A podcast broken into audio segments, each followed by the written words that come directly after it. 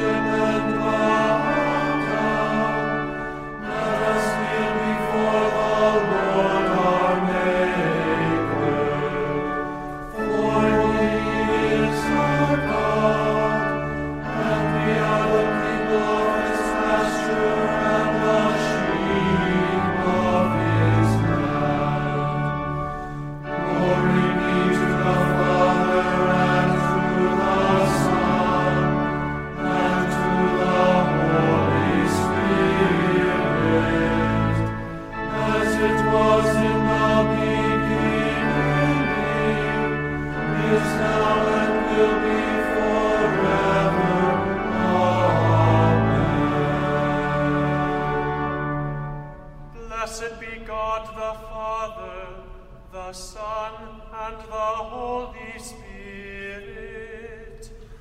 Oh, come, let us worship Him.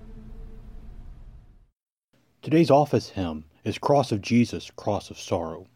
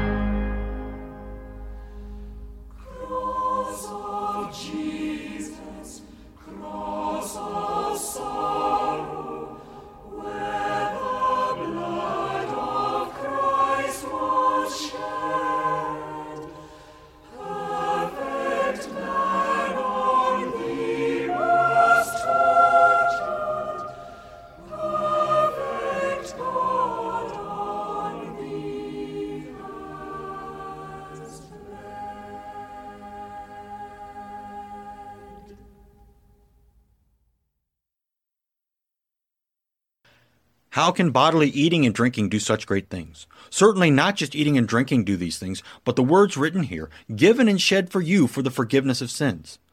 These words, along with the bodily eating and drinking, are the main thing in the sacrament. Whoever believes these words has exactly what they say forgiveness of sins. Today's large catechism reading comes from part 5, paragraphs 28 through 32. But here our wise spirits twist themselves about with their great art and wisdom. They cry out and bawl, How can bread and wine forgive sins or strengthen faith? They hear and know that we do not say this about bread and wine, because in itself bread is bread, but we speak about the bread and wine that is Christ's body and blood and has the words attached to it. That it, we say, is truly the treasure and nothing else through which such forgiveness is gained. Now, the only way this treasure is passed along and made our very own is the words given and shed for you. For in the words you have both truths that it is Christ's body and blood, and that it is yours as a treasure and gift. Now, Christ's body can never be unfruitful, empty thing that does or profits nothing. Yet, no matter how great the treasure is in itself, it must be included in the word and administered to us. Otherwise, we would never be able to know or seek it. Therefore, also, it is useless talk when they say that Christ's body and blood are not given and shed for us in the Lord's Supper, so we could not have forgiveness of sins in the sacrament. Although the work is done and the forgiveness of sins is secured by the cross, it cannot come to us in any other way than through the Word. How would we know about it otherwise, that such a thing was accomplished or was to be given to us, unless it were presented by preaching or the oral word? How do they know about it? Or how can they receive and make the forgiveness their own, unless they hold of and believe the Scriptures and the Gospel?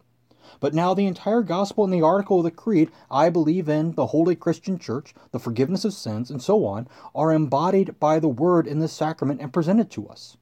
Why then should we let this treasure be torn from the sacrament when the fanatics must confess that these are the very words we hear everywhere in the gospel? They cannot say that these words in the sacrament are of no use, just as they dare not say that the entire gospel or God's word, apart from the sacrament, is of no use. Today's reading from Holy Scripture comes to us from Paul's letter to the Colossians, chapter 1, verses 15 to 23. He is the image of the invisible God, the firstborn of all creation. For by him all things were created in heaven and on earth, visible and invisible, whether thrones or dominions or rulers or authorities, all things were created through him and for him. And he is before all things, and in him all things hold together. And he is the head of the body, the church. He is the beginning, the firstborn from the dead, that in everything he might be preeminent. For in him all the fullness of God was pleased to dwell, and through him to reconcile to himself all things, whether on earth or in heaven, making peace by the blood of his cross and you who were once alienated and hostile in mind, doing evil deeds, he is now reconciled in his body of flesh by his death, in order to present you holy and blameless and above reproach before him. If indeed you continue in the faith, stable and steadfast, not shifting from the hope of the gospel that you heard, which has been proclaimed in all creation under heaven, and of which I, Paul, became a minister. Today's commentary on the Holy Scriptures comes to us from St. Cyril of Jerusalem's Catechetical Lectures. The Savior endured all this, making peace through the blood of the cross for all things, whether in the heavens or on the earth. For we were enemies of God through sin, and God had decreed the death of the sinner. One of two things, therefore, was necessary either that God in his truth should destroy all men, or that in his loving kindness he should remit the sentence. But see the wisdom of God. He preserved the truth of his sentence and the exercise of his loving kindness. Christ took our sins in his body upon the tree, that we, having died to sin, by his death might live to justice. He who died for us was of no small worth. He was no material sheep. He was no mere man. He was more than an angel. He was God made man. The iniquity of sinners was not as great as the justice of him who died for them. The sins we committed were not as great as the justice he wrought, who laid down his life for us. He laid it down when he willed, and he took it up again when he willed. O Lord, have mercy upon us. Thanks be to God. Forever, O Lord, your word is firmly set in the heavens. Lord, I love the habitation of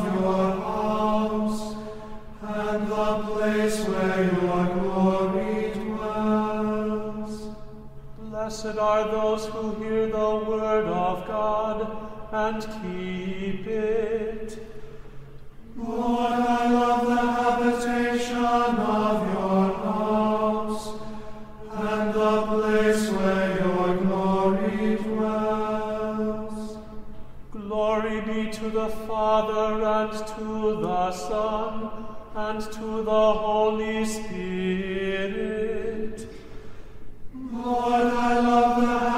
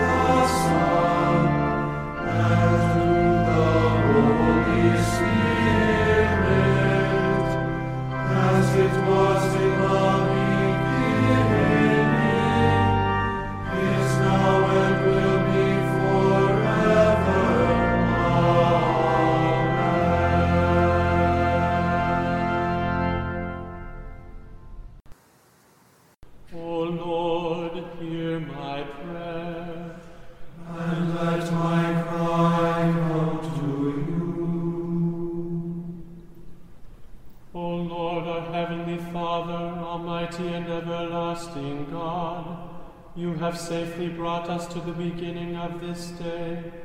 Defend us in the same with your mighty power, and grant that this day we fall into no sin, neither run into any kind of danger, but that all our doings, being ordered by your governance, may be righteous in your sight. Through Jesus Christ, your Son, our Lord, who lives and reigns with you and the Holy Spirit, one God now and forever. Amen.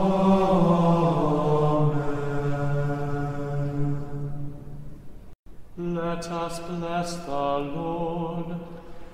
Thanks be to God.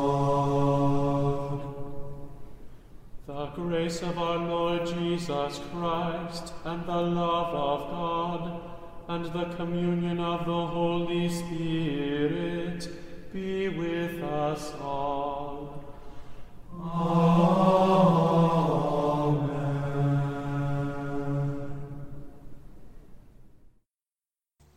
Thank you once again for listening to Farther Along, an outreach of Redeemer Evangelical Lutheran Church in Robbinsdale, Minnesota. You are invited to join us each Sunday at 4201 Regent Avenue North, right off the intersection of Highway 100 and 42nd Avenue. Just look for Jesus blessing the travelers along the highway. Our worship services are 9 a.m. We have Bible classes for all ages starting at 10:30. Everyone is welcome to hear the word of God as he seeks to bless you as you journey through this world. The liturgical parts of the service today have been taken from recordings of the seminary Kantorei from Concordia Theological Seminary in Fort Wayne, Indiana. Farther along was recorded by Dolly Parton, Emmylou Harris, and Linda Ronstadt.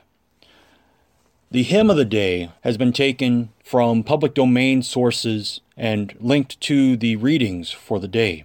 On behalf of Redeemer Lutheran Church in Robbinsdale, Minnesota, I encourage you to be back next time to hear another edition of Farther Along.